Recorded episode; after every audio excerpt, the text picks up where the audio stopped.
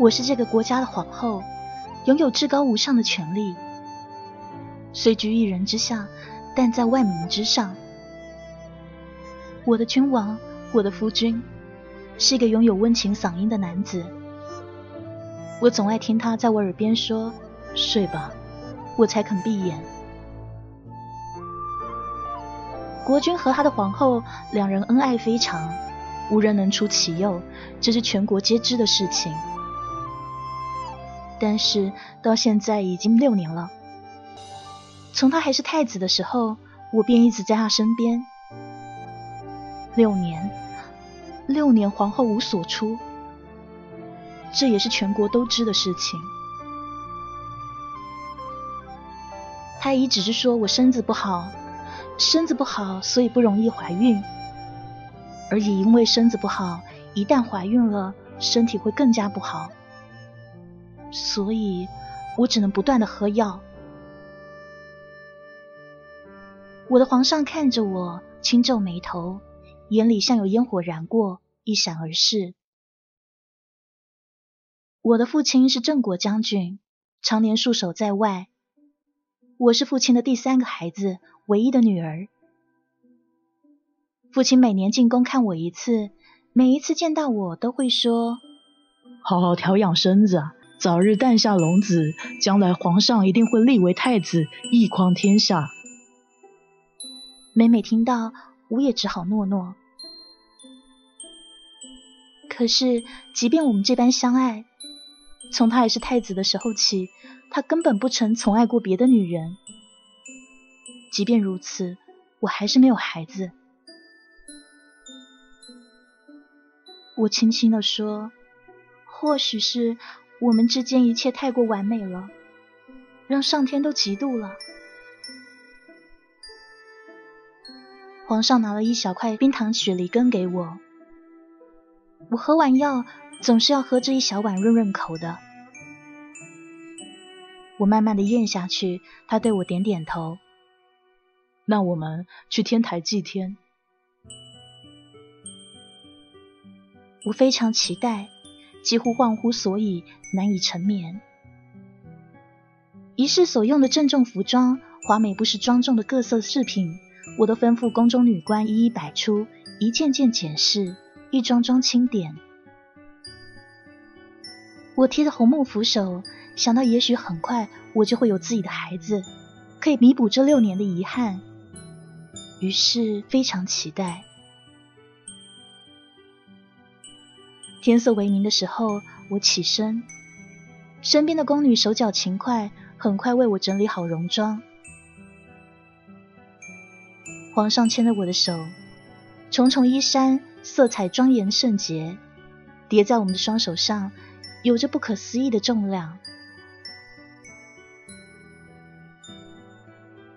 我们出了崇武门，外面百官朝贵，人人衣着严谨，甚至带头跪的几个老臣头上还带着笑。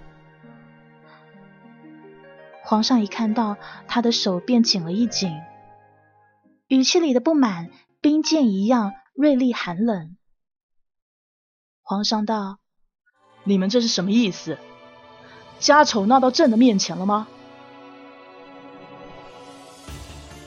最年长的一个首先开了口：“陛下，此非家丑，而是国事啊！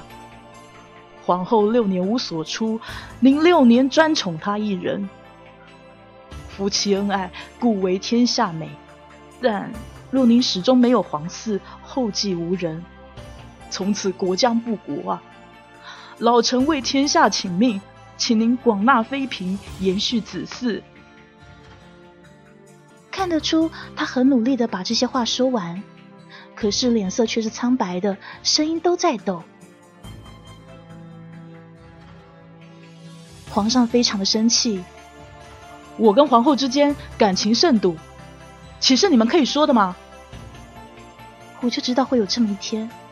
不管我的皇上如何爱我护我，总有一天没有子嗣这件事情，放在普通夫妻里面也会难为情的事情，始终会被提到大庭广众之下，被重重提起。那名老臣抬起头来，风霜时刻过的脸上老泪纵横，他的额头已在地上磕出了血。他双手高举，苍老的声音带上令人难过的哭腔：“皇后娘娘啊，您与陛下之间的事情，还请您多加劝解。老臣无用，愿你一死以正忠心。”这垂垂老人向一侧宫墙奔去，大家都吓坏了，没有人出来拦住他，他就这样直直撞在红墙上，然后倒了下来。我心中顿时猛烈一跳，差点摔下台阶。皇上按住我的手，轻轻拍我的脊背，我被握紧的手，手指不停的颤抖。这样的事情，换了任何人都知道该怎么做。脚下的人都把头深深的埋下去，他们说：“请陛下三思，请陛下广纳妃嫔，延续子嗣。”皇上也在发抖，他大喊：“胡闹，胡闹！”于是我挣开他的手，也跪了下来，请陛下广纳妃嫔，延续子嗣。我想哭，可是我不能。我做不到的事情，应当交由别人做。昨夜那种期待的幸福感，完全扑空了。皇上的脚步从街上慢慢移下来，从我身边径直走过。他没有来扶我。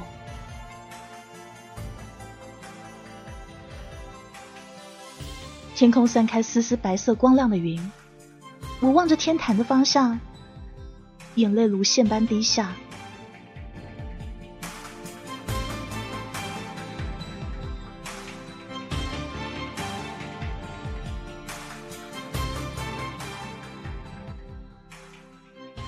皇上真的马上着手遴选秀女，各王公大臣家中的适龄女眷，甚至各地方官员各家也忙着向宫中举荐。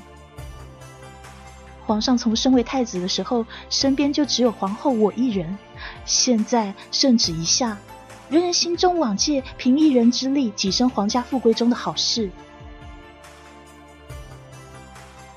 皇上指着我的手，在灯前说过的话，仿佛还有淡淡的甜味。那冰糖梨羹我还是一日日的喝，可它再也冲不走药的苦涩。我开始失眠，因为我的夫君再也没有用他温情的嗓音对我说：“睡吧。”他曾经说过，他不在乎，他会等我怀上他的孩子。可现在，他对遴选秀女这件事却如此心急。如此重视，或许说不在乎都是假的，在乎才是人之常情。短短一个月，地方名家、王公大臣们总共推选了足足三百名待选女子，用七天间卜算出大吉之日，好接他们进宫面圣。现下每晚只剩我一人。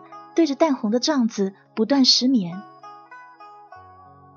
我想念皇上那句“睡吧”，想念他的体温，想念过去冰糖梨羹的甜蜜味道，可现在想念也换不回什么。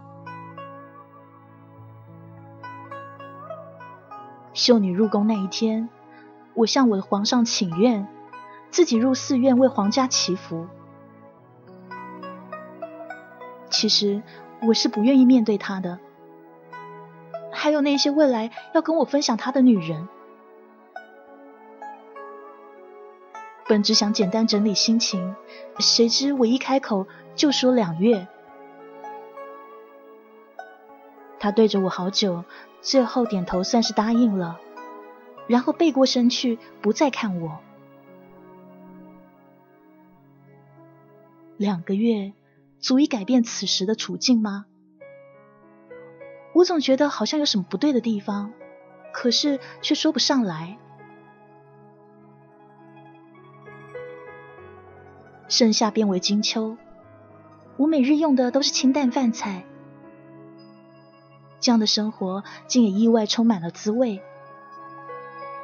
宫外清晨如此，宫外树木如此，宫中那六年的日子，反像是水中倒影，真假全然分辨不出了。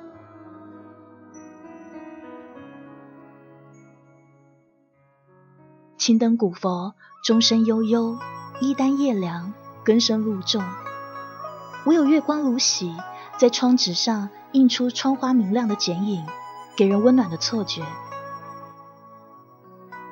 我抄写佛经的手停了停，砚台中墨迹已干，用作天水的小钟里也只剩浅浅的一弯。这日早已吩咐侍女去睡的。因此夜里还剩我睡意全无，独对黄黄夜色。推门而出，庭中树影深深，我漫步其中，清凉的气息在夜色中格外令人舒畅。不觉已顺着树影间的小径一路走向前院，那些洒扫的女尼也都退下休息了，只剩下我一个人。对一盏禅灯，在佛前来回徘徊，不知何处是归途。突然，我觉得有莫名的视线落在我身上，回首望去，是一个身着深蓝衣袍的男子，袍服上绣着墨色花纹，长长衣袖随他走动飘摆，白色里衣一同翻飞。是他，我心中猛跳，不，不是皇上，但这个人跟他真像。眼前这个人，我是见过他的，那是在先王一次酒宴上。他是襄王，和我的夫君是至亲兄弟，他们为一母所出，只是最后我的夫君做了太子，登上皇位。而他自愿做了闲散襄王，他的封地在遥远的北疆，虽然手上无权无势，但是博得我夫君的信任。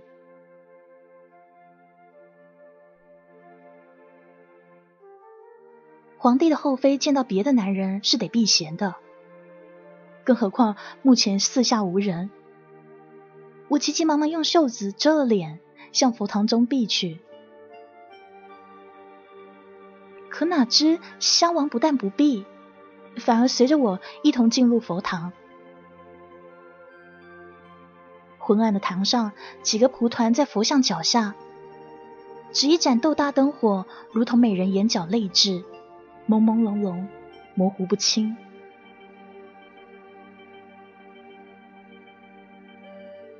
他一把抓住我，声音含糊难辨。只听那似我夫君般温情的嗓音不断重复着：“我找到你了，我找到你了。”然后吻赤裸的落下来，就像是一块烙铁烫在我的皮肤上。地上冰凉，手中只抓得到破败蒲团中的腐朽稻草，长裙轻盈如蝉翼，承不起一个男人的重量。我只想快点逃走，我尽力叫喊，试图挣脱，可是没有人来救我。泥塑菩萨似笑非笑，慈眉善目，身边灯火晃动，好像是有谁的呼吸吹动他不停的挣扎。一夜恍恍如梦，梦中狰狞可怕的长发水鬼抓住我，向浑浊泥泞中一意前行。而我努力挣扎，却没有办法逃脱，只剩下徒劳的哭泣和呼喊，呼吸困难，汗湿长巾。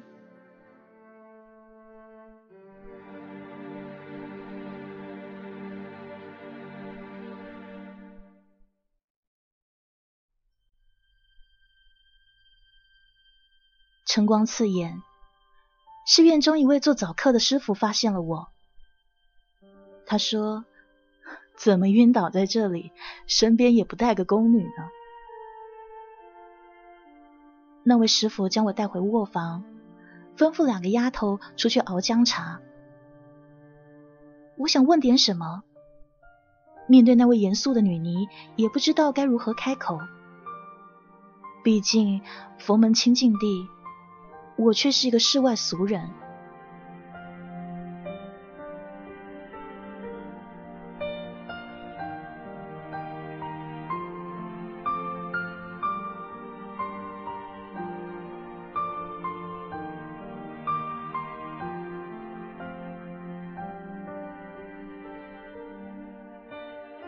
转眼两个月的期限到了，与我一同到寺院中祈愿的工人提前一旬就开始收拾准备离开。我想到我的夫君，心中却没有任何波澜。可是我始终得回去的。佛门本不留红尘，宫门却是红颜老死地。我与佛无缘。清心养性的两个月，自身沾染的并非佛家香烛，而是俗世爱情。想到这，特地让人去寻那天早上将我送回房中的女尼，想跟她话别。可是怎么也寻她不见，想来这怕是无缘了。当我回去的时候，皇上在宫外摆阵迎驾。霞光万里，群臣俯首，黄红交织辉映，美丽非常。皇上的手里牵着一个美貌女子，珠玉怀佩，都是华美复杂的样式。那个女子脸上带着骄傲的笑，眼中对我不屑一顾。稍稍往后，则是一个如桃花般娇艳的女子。妆色最浓，最为艳丽。另一侧是一个低眉垂首的美人，长发随风飘飞，眸光微闪。他忽然抬头对我一笑，纯洁美好，似梨花盛开。我知道她叫李美人，也唯独她虽然还是少女的法式，但无法中却别的一枚金簪。有说不出的气质。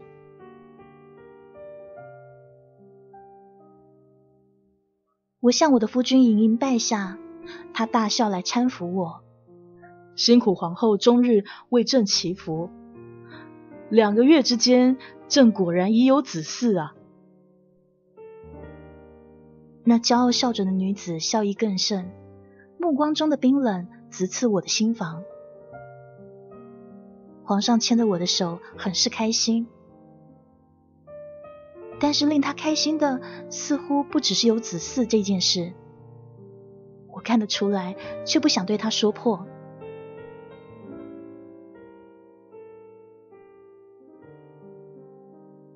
襄王似乎在佛堂中，随那一夜烛火暗淡而销声匿迹。这个男人，给了我挚爱之人错觉的男子。就像是一棚开在昏夜暗里的灯火，美丽的、明亮的，但触手之间并没有烧灼之感，只有寂寞冰冷。从我回来以后，城中一连下了十六天的雨，我每天都在雨声中听到公公拖了长长声音唱：“君王又去哪个美人处留宿临幸。”他没再来过我这里了。雨珠如莲，作对园中两株在秋风夜色中渐变的梧桐。我已经不知道心中这种感觉究竟是难过还是痛楚了。皇后失宠的传言就这样子在宫人间四散开来。先前他们还说着皇后和他们的君王如何恩爱。现在只当做从未听过此等玩笑言论，装作不知，装作已早无瓜葛。就连我自己宫中的宫女嬷嬷都不约而同和我疏远起来。是啊，我都不太认识自己了，他们又如何呢？这有点像先皇时期先皇后失宠那样。先太子文韬武略十六岁要娶太子妃过门的时候，却突然暴毙了。那一个未能入得了皇家之门的女子再嫁无门，她家中长辈竟狠心将她从族中逐出。先太子莫名其妙一死，连带太子一党、先皇后的家族都受到莫大的撼动。后来是如今的皇上入主都城，带着我这个无所出的皇子妃继承大统。可是那都是过去的事了。我的夫君现在是我的帝王，他那些身不由己的事情实在太多。过去那些风光一去不再，他其实也和我，和所有世间之人一样，在寂寂时光中默默老去。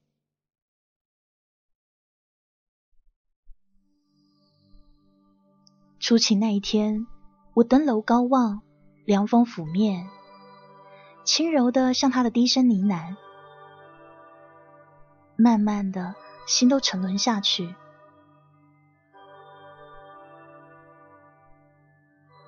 现在的我虽然还是听从太医的嘱咐，每日三次按时用药，但是现在我喝着药也觉得没用了。冰糖梨根自回宫就被我撤了，嘴里回上来的味道其实比苦涩还不如。于是那些药我索性也叫人偷偷倒掉。只过一刻钟，再打发人将药罐子、药碗送回去太医署，假意抱怨了几次味道不佳，叫他们改进。一而再，再而三，以后再送来的药果然颜色、香味都有了不同。身边亲近的宫女问我是否还要再用，我端起来送到嘴边，举的手都酸了，最后还是放下，摆摆手。到了吧。待坐上一小会儿，平日送物件的小太监来讨那一套器皿，我在他盘上放了点赏赐，叫他回了太医署，这药滋味尚可。然后我又吩咐了身边宫女，将它记下来，以后月例再加二十钱。那小太监千恩万谢的走了。太医署是不会知道我究竟有没有喝这些药的。我是个任性而为的女子，不过就是想再听听我夫君温情嗓音对我诉说安慰的言语。可是我这样的做法，他能知道吗？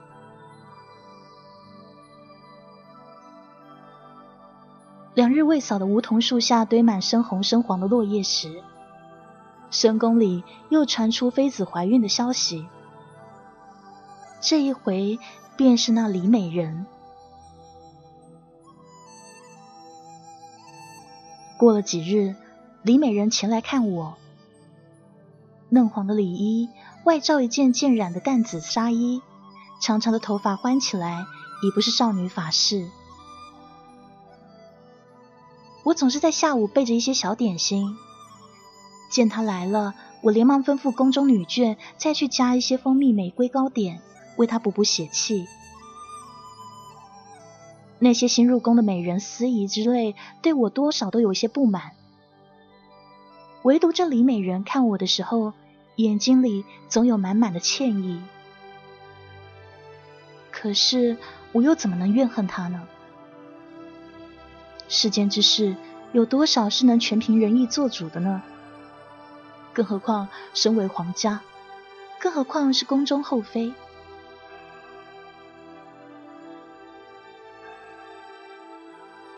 他浅浅饮着杯中茶水，突然向我道：“你可知先太子？”我望着他认真的表情，一时间不知道该如何回答。可他很奇怪的笑了起来。皇上告诉我。先太子是被先皇秘密治了个谋反的罪名，所以先皇后才落到那步田地，所以他连自己的亲人都不得不一一遣散。我听他说的，不禁眉头皱起。哎，快别说了，这些可是不能拿出来说的。李美人笑笑，眼中似有泪光。他轻拍胸口道：“可是他们真是太可怜了，陛下还能拿他们的事情当笑话讲给我听。唉，我听他语中似有埋怨，但也没再说了。我的君王就在这午后的闲暇时光里来了，他终于来了，到了我宫里。可是他不是来看我的。皇上径直走到他身边，声音听来说不出的温柔体贴。感觉怎么样了？李美人双手放在小腹，低下头轻轻道：“现下有些闷。”皇上把她搂在怀里，这样的动作似乎已做过了千百遍，那般自然。我看向他们。心中酸涩不已，故意别开目光去看院中草木，枯黄的颜色中有些不合时宜的新绿，看了叫人更加难过。正尴尬无声间，有工人来报，说是襄王回朝了。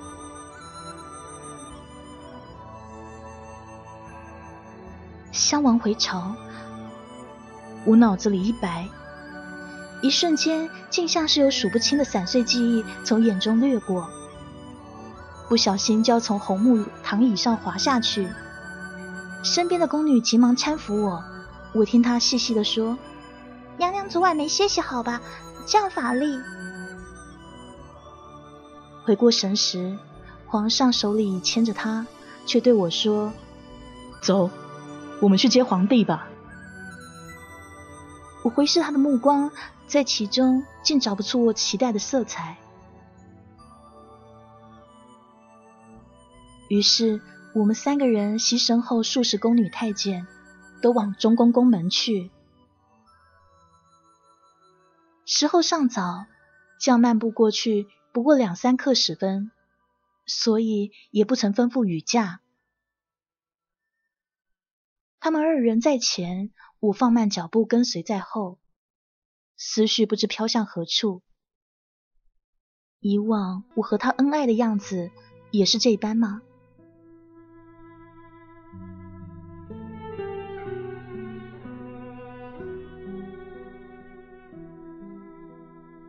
到了中宫，登上专注瞭望的侧楼，没多久，果然看见一队人马飞驰入了宫门。第一道门拦下些，第二道门又少了些，一直到中宫外只剩下十几人。略作停留，就见宫道上突然闯出一匹枣红色的骏马，马上男子一身华服，发带随风飘扬，是襄王。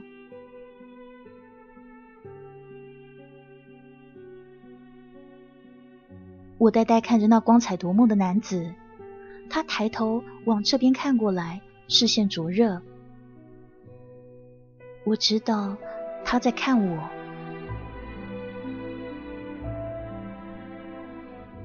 马蹄渐慢，他飞扬的衣袍也随之轻轻落在马背，就像是一朵盛放的烟火，生长、散落，无声又灿烂。很快的，有人牵住了缰绳，他从马上一跃而下，向着楼上来了。我的视线一直追随他的身影，我对这样一个人到底抱有怎样的心情，连我自己也不敢猜想。但他在我眼前了，他看似要对我说些什么，可最后一句话也没有说。他要说什么呢？我们之间的事情哪能放到大庭广众下讲呢？他站着，笑容渐渐淡去。有工人上前接过他手中马鞭。这样的身形，这样的场景，似乎和过去那个深陷温柔我爱的男子重合在一起。我心中思绪千万，终于垂下眼睛，不再看他。这个时候，却突然听见一声吃痛的惊呼。我连忙回过头去看，是林美人。那原本如同梨花般洁白美好的女子，现下身下沾满了鲜红丽丽的血色。皇上紧紧把她拥在怀里，神色慌张，嘴唇发白。李美人颤颤开口说：“皇后，皇后，你何苦害我？”皇上的眼神霎时凌然，把皇后压下去。心都透凉了，我争辩不得。询问不得，只看到身边襄王眼中复杂的神色，任凭工人将我簇拥着从来时的通道押回了房里。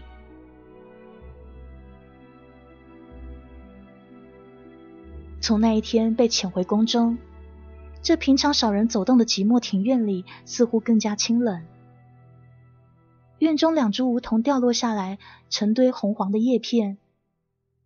而我身边，除去几个贴身女官，一人不剩了，好像连打扫庭院中的落叶也做不到了。我那些金质饰物、绣着凤凰的衣衫都被收回了，一件件从我眼前拿过，放在红漆箱子里，整整齐齐。几日以后。郑国将军回京，殿上是金碧辉煌，百官立在两旁，皇上在上边安坐，神色如常。殿下砖木冰凉，跪着我风尘仆仆的父亲，他的头发已经花白。父亲说我是一时情急，所以做了错事。他说要送我去安心静养。我实在不敢相信，连我的父亲都这么简单认定是我的过错。这样的情况，我还能如何争辩？没有人相信我了。我孤身跪在议事大殿外，耳中轰轰作响，意识飘忽。上面传来断断续续的脚步声。座上的君王已经立在我身前，身边立着我的父亲。一年不见，他竟老去许多。皇上伸手将我从地上扶起，他说：“你该去寺中静静心，到时我自会去接你。”六年前。在郑国将军府，当时的他翻身下马，身边小厮来接过他手中马鞭，他望向我，华美衣袍在风中飞舞。他说：“父皇说我该娶你过门，你在这等我，到时我自会来接你。”此时彼时，恍若隔世。父亲低下头去，连声诺诺。我也垂首，终究什么也说不出来了。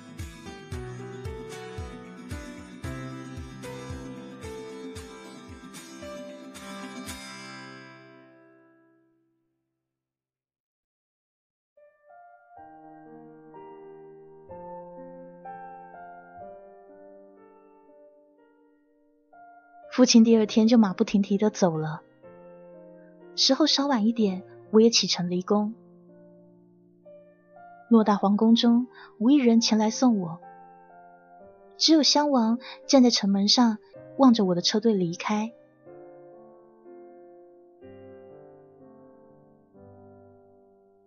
离开寺院几月有余，一路上的景色都已变了模样，可是我又回到这院中。原来像我这样贪恋红尘的俗世之人，竟是佛缘未尽。这样也好，避不开外界的纷扰。难道在此处我还寻不得清净吗？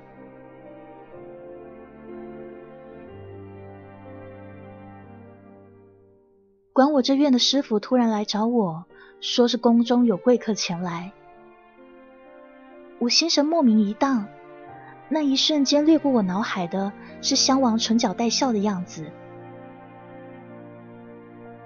但是我去了以后，却发现不是他，是李美人来看我。那个梨花一样洁白的女子，线下穿着红艳的衣裳，就像过去的我，也是一身红衣。我微微有些恍神，不知道是气他对我的诬陷，还是只单纯不想在宫中任何人有所牵扯。我转身欲走，他一把拉住我：“别走，我只想跟你说些事情。我不想你恨我，我不想任何人恨我。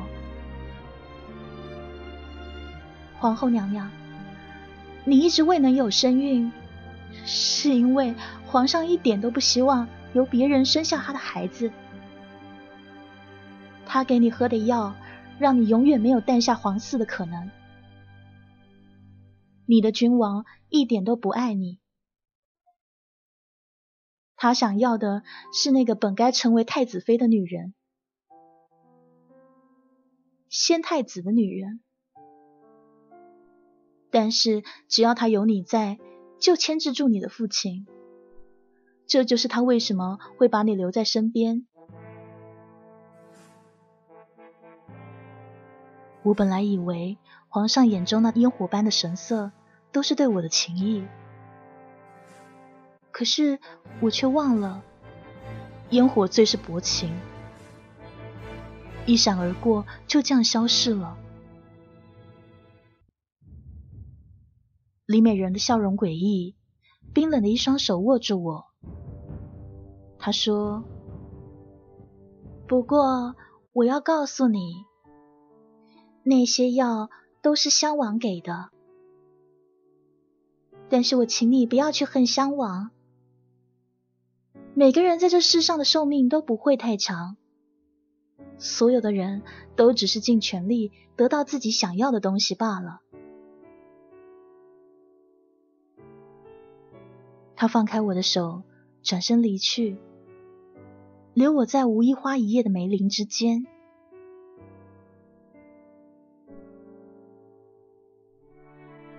那我呢？我想得到的到底是什么？我的夫君曾经拥我入怀，曾经用他最温情的嗓音催我入眠。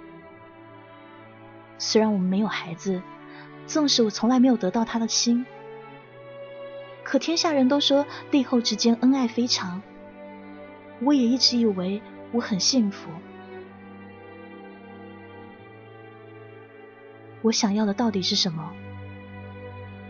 六年情谊已绝，我对过去的怀念也烟消云散。我比自己想象的还要绝情冷酷，这样的我，到底还要什么？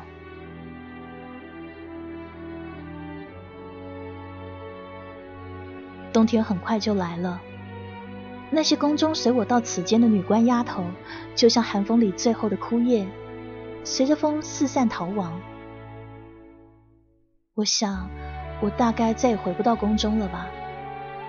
就被囚禁在这深深的庭院里，又何苦留着他们在我身边呢？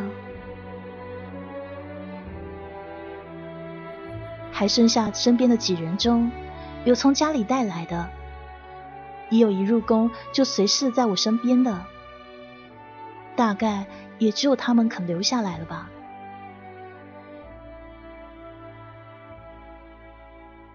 稍晚时分，微微下了一场雪。那是京东的第一场雪。侍女添过厨房柴火回来说：“娘娘，院子里的红梅开了，去看嘛。红梅可以解忧哦。”我被说的有些心动，还未及开口，这几个谨慎的侍女已烤暖我的披风，撤去房中熏香。打开四面扇门通风，来唤醒我的嗅觉。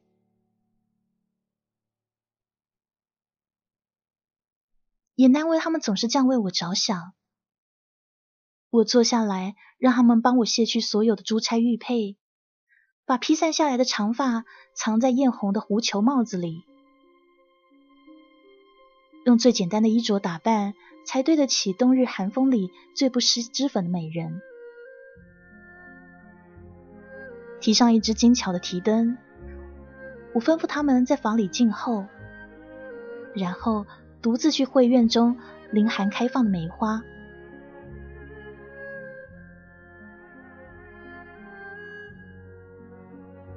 院中积了薄薄一层雪，灯火稀疏，墙角红梅仿佛在朦胧疏离的迷雾中，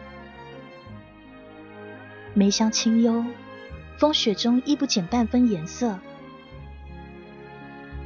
提灯近前，愈发看清楚梅花艳艳色彩，也看见了红梅之后，似乎另有其人。那个人和红梅一同立于风雪中，在我的面前，在提灯微微晃动的光亮里，静静注视我。一身淡蓝衣衫，腰边配着通翠的绿玉，底下压不住翻飞出白色里衣的衣摆。他头上连帽子都没戴，一头长发简单编了束在脑后，随风任意飘飞。他说：“我们终于又见面了。”我也说：“怪不得我已淡忘宫中岁月，怪不得我轻易任那六年的情谊轻易断绝。原来我已经爱上别的男子。而回顾这些往事，我连自己曾经是否爱过一个不同的男人也记不起来了。”你为什么在这里？他没有回答。我想我已经知晓了答案。他们这样怂恿我，其中一定也有你一份吧？你早就安排好了，是不是？他点点头。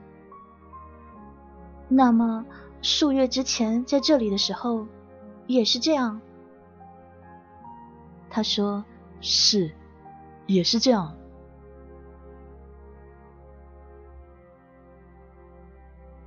他随手折下挡在他眼前的一枝梅花，轻抚花枝，花瓣上的雪融进蕊里，又融化了花蕊里的雪，然后清亮的雪水从他指尖上，从几近干枯的枝条上滑落下来，美得不可思议。我注视他修长手指的动作，不由得轻轻笑了起来。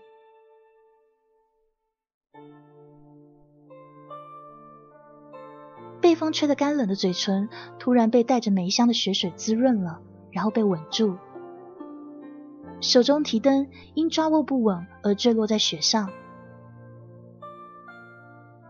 周围猛然一亮，然后一切又归于黑暗。在那之前，我眼中看到的是一只半埋在雪地里的梅花，艳红的颜色像血一样凄美，在纯白的背景上义无反顾的盛开。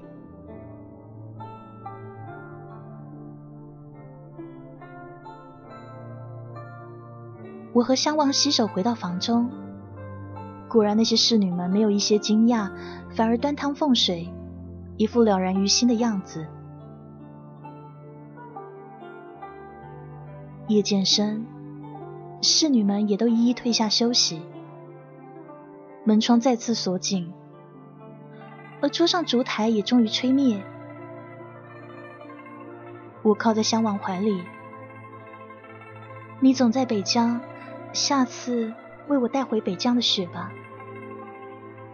北疆那么冷，那里的雪是不是很美啊？他亲吻我的额头。我曾为你命人赶制嫁衣，而以后总有一天，我要为你找到北疆最美的一片雪，让你做我的妻。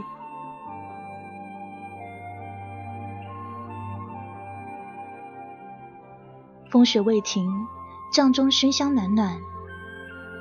他拥着我睡在厚实的锦被中，宽阔的胸膛温暖我。从他身上仿佛蒸腾出红梅的香气，让人迷醉，不知今夕何夕。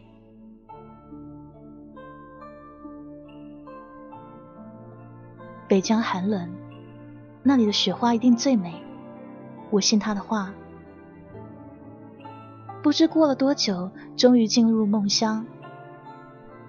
梦中红梅盛开，雪花飘飘。我在其中不知寒冷，只静静驻足观看。总听到有人轻声的唤我，可是我回头的时候看见的却是一只雪白的小猫。我将它抱在怀里，和它一起看白雪和红梅。有梅花被风吹落在他的身上，我伸手去扶，可那艳红的颜色却粘在他雪白毛皮上，怎么也擦拭不掉。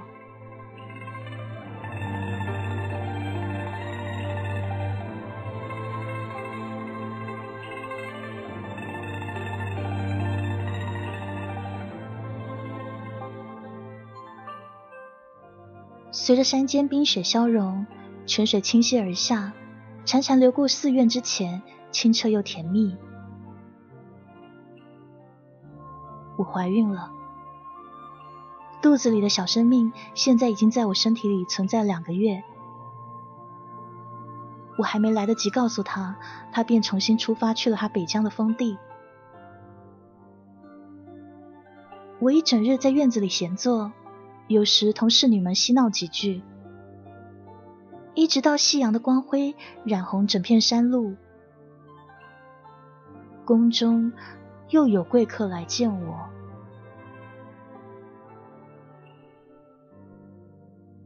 一见还是李美人，风吹她的身姿飘飘然，如同仙子，在血色残阳中透出别样的妖异感来。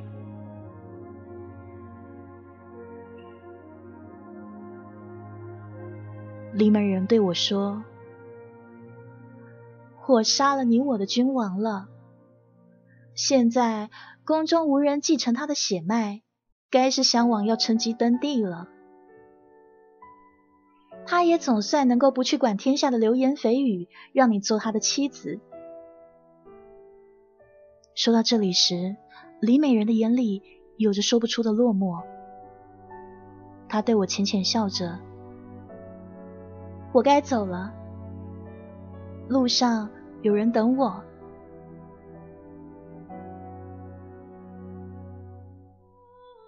他一走，宫中接我的马车便到了。从这山间微冷的气氛一路往外，我感觉身上湿气渐渐加重，要下雨了。我靠在车中软榻上，突然想起只有一面之缘的仙太子来。那个温文无争的仙太子身边，似乎曾有一位如梨花一般洁白的女子，常随左右，琴瑟和鸣，只羡鸳鸯不羡仙。一直到天边只剩一丝光亮，我所乘的马车终于到了宫中。大雨，整个都城都被雨水覆盖。我所受的礼仪，一如当初从寺院中回到都城，有百官跪拜迎接。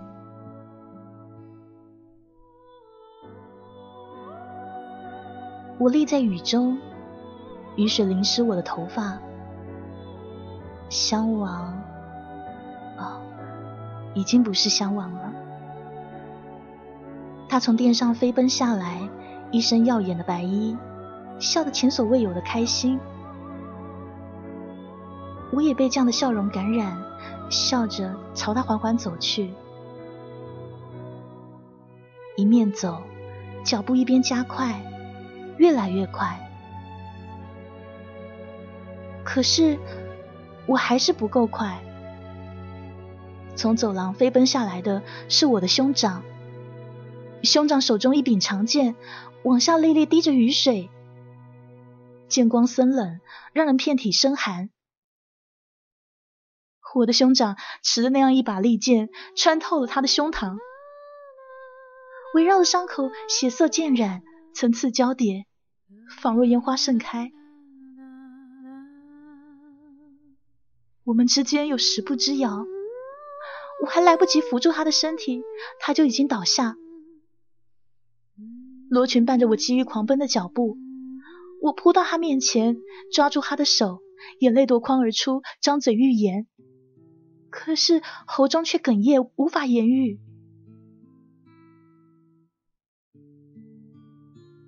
他躺在我怀里，声音断断续续：“你可知道，当年我在赴王宴上，你曾经对我一笑，那笑像是我见过最美丽灿烂的烟火。”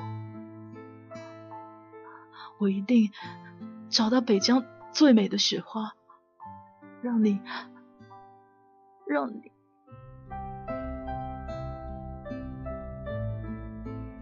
一字字随着雨声间歇，他被我紧握的手随着雨水的点滴流逝而失去了温度。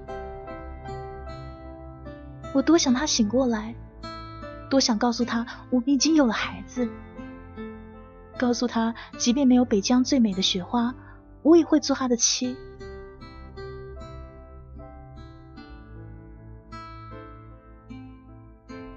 而百十级如雪般冰冷的玉白玉阶上，跪拜着穿着黑色朝服的官员，他们谁都没有动，好像谁都没有看到这一切，任凭雨水倾泻，如同石雕木刻。天地静默，庄严如常。可是我却只能用力抱着他，放声大哭。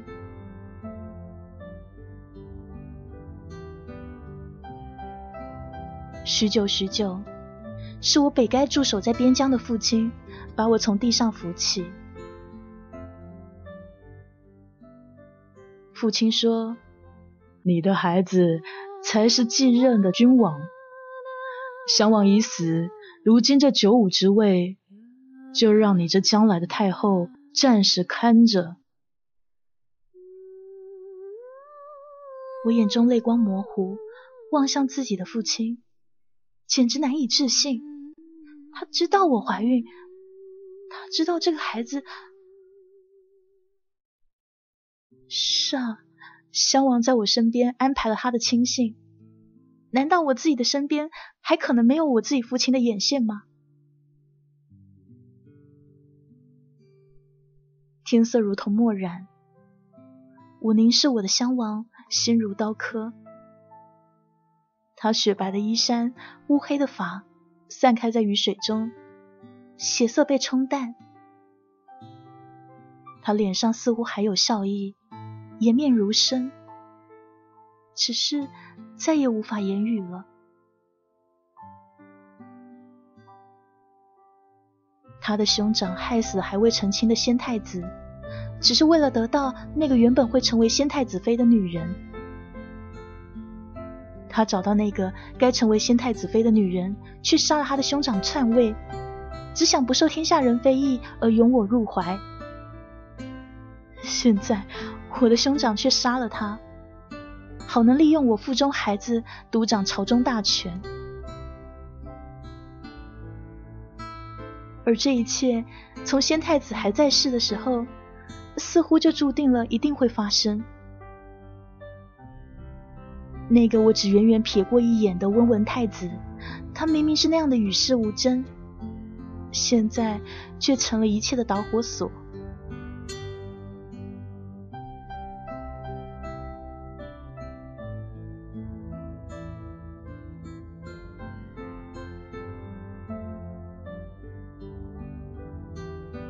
最幸运的是，襄王其实没有死。太医用尽各种方法，终于吊住他一口气。而我下诏遍寻天下名医，只为了让他能醒过来。我的父兄都同意给他存活在世上，原因是因为那些医术名家都说，他即便醒过来，也会记忆全无，认不出任何曾经有过关联的人或是事物。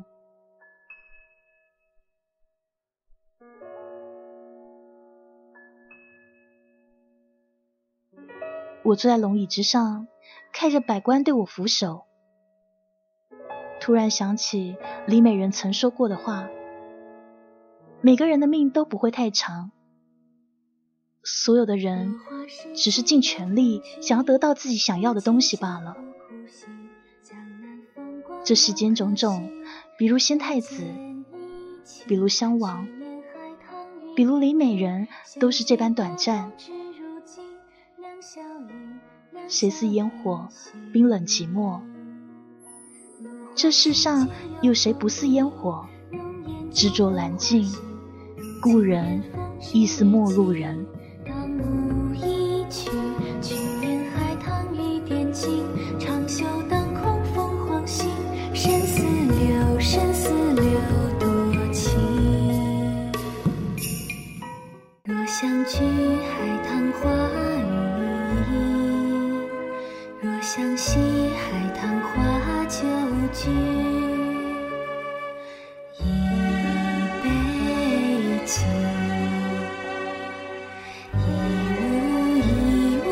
情，落花时节